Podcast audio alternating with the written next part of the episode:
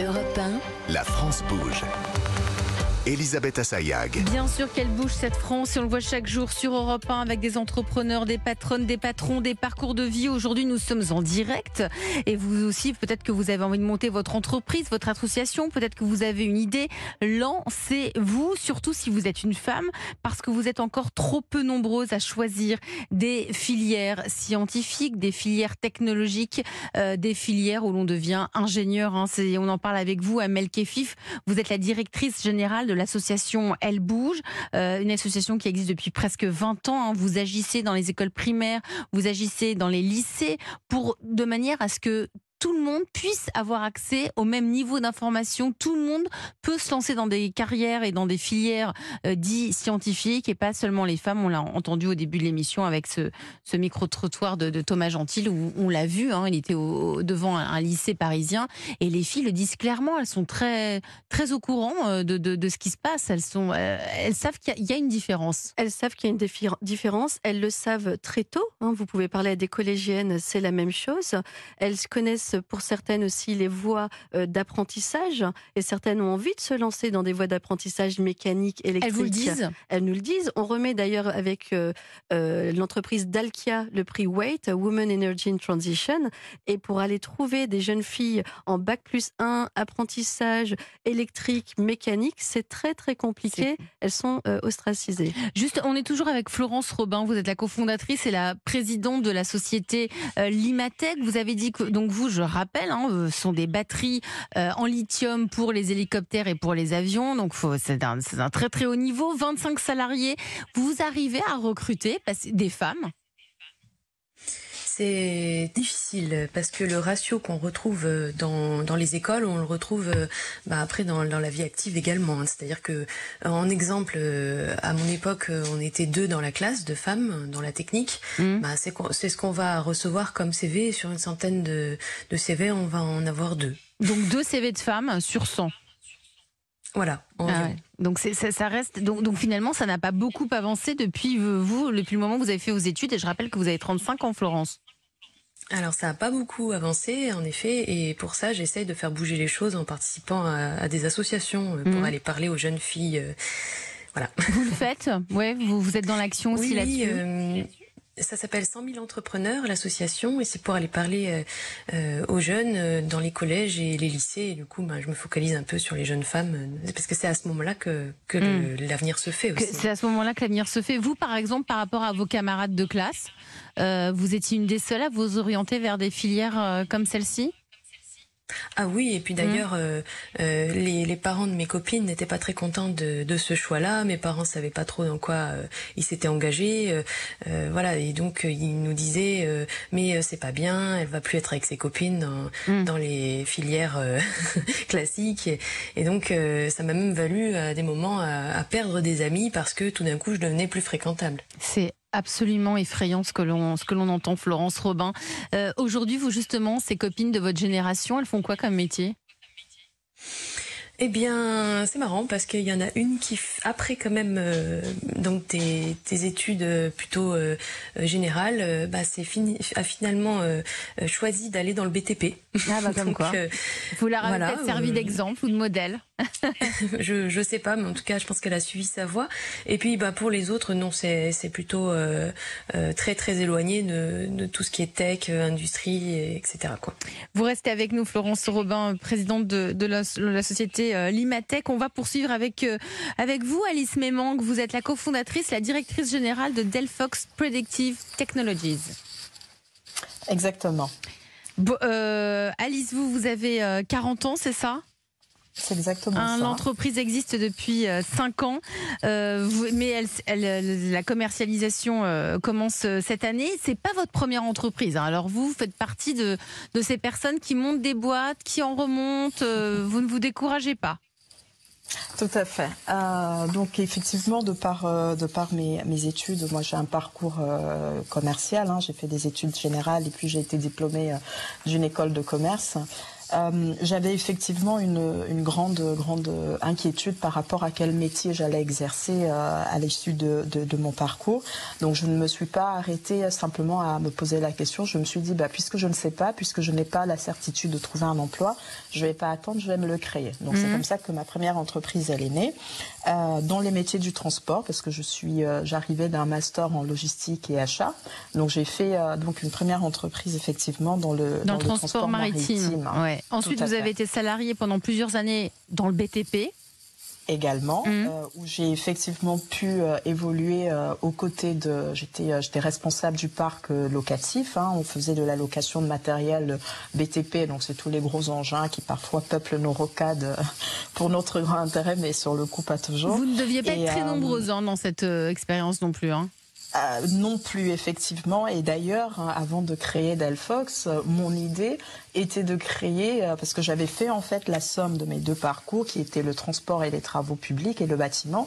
Et j'avais vu tellement peu de femmes. Et donc avant d'arriver sur Delphox j'avais pour idée de créer une société qui forme des femmes justement parce que d'un côté on se plaignait de, de, la difficulté à recruter hein, de, du manque de personnel sur ces métiers là et de l'autre effectivement il y avait une partie de la population sont les femmes qui n'osaient pas postuler euh, à ces activités qu'elles pouvaient tout à fait euh, euh, réaliser et, avec brio. Donc l'idée avait été effectivement de créer une société de formation pour permettre aux femmes de bénéficier de toutes les aptitudes, les compétences et notamment les certificats qui permettent de conduire un chariot élévateur sur un, sur un chantier ou un rouleau compresseur sur, sur, sur, un, sur un autre. Et c'est dans ce cadre que vous rencontrez votre associé, Maxime Ray.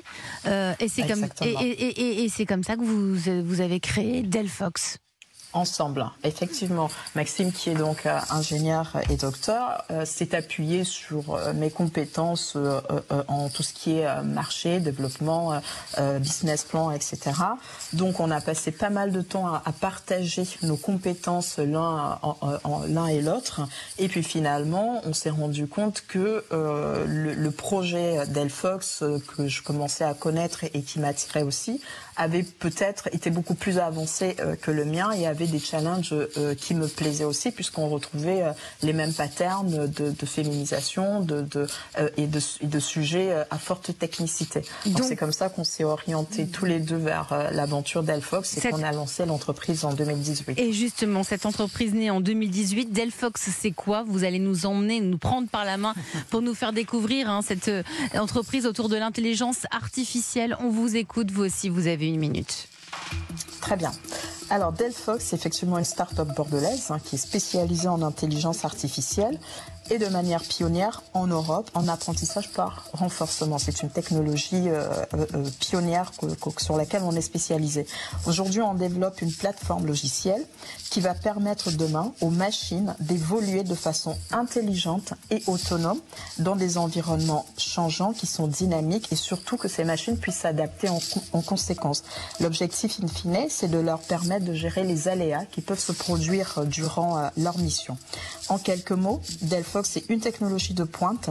C'est deux, une vingtaine de collaborateurs aujourd'hui, deux industriels majeurs que sont Naval Group et MBD à notre capital, un marché porteur sur lequel on est positionné depuis 2018 qui est celui de l'ASD et surtout l'ambition de faire émerger une nouvelle révolution industrielle après la mécanique et l'automatique est celle de l'autonomie des systèmes pour une industrie autonome, intelligente et collaborative. Merci Alice Mémang, cofondatrice de Delphox. Bon, je vous avoue, on n'a pas tout, tout, tout, tout compris, mais ce qu'on comprend, c'est que euh, cette intelligence artificielle va permettre d'atteindre l'autonomie de tous les systèmes. C'est bien cela? C'est exactement hein? ça. Aujourd'hui, pour faire simple, le système, c'est aussi ce qu'on appelle communément un robot. C'est mmh. un drone, c'est un satellite, c'est un véhicule, c'est un bras articulé. Quelle que soit finalement l'industrie dans, lequel, dans laquelle on se trouve, toutes nos industries en sont peuplées.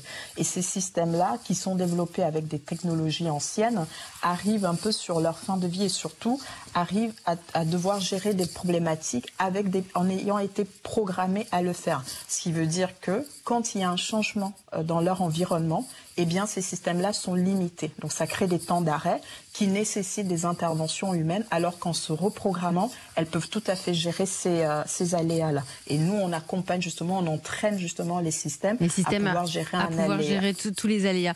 Euh, Alice, il y a, vous êtes une vingtaine de collaborateurs dans l'entreprise. Combien de femmes? ah, c'est la question à laquelle que je craignais le plus.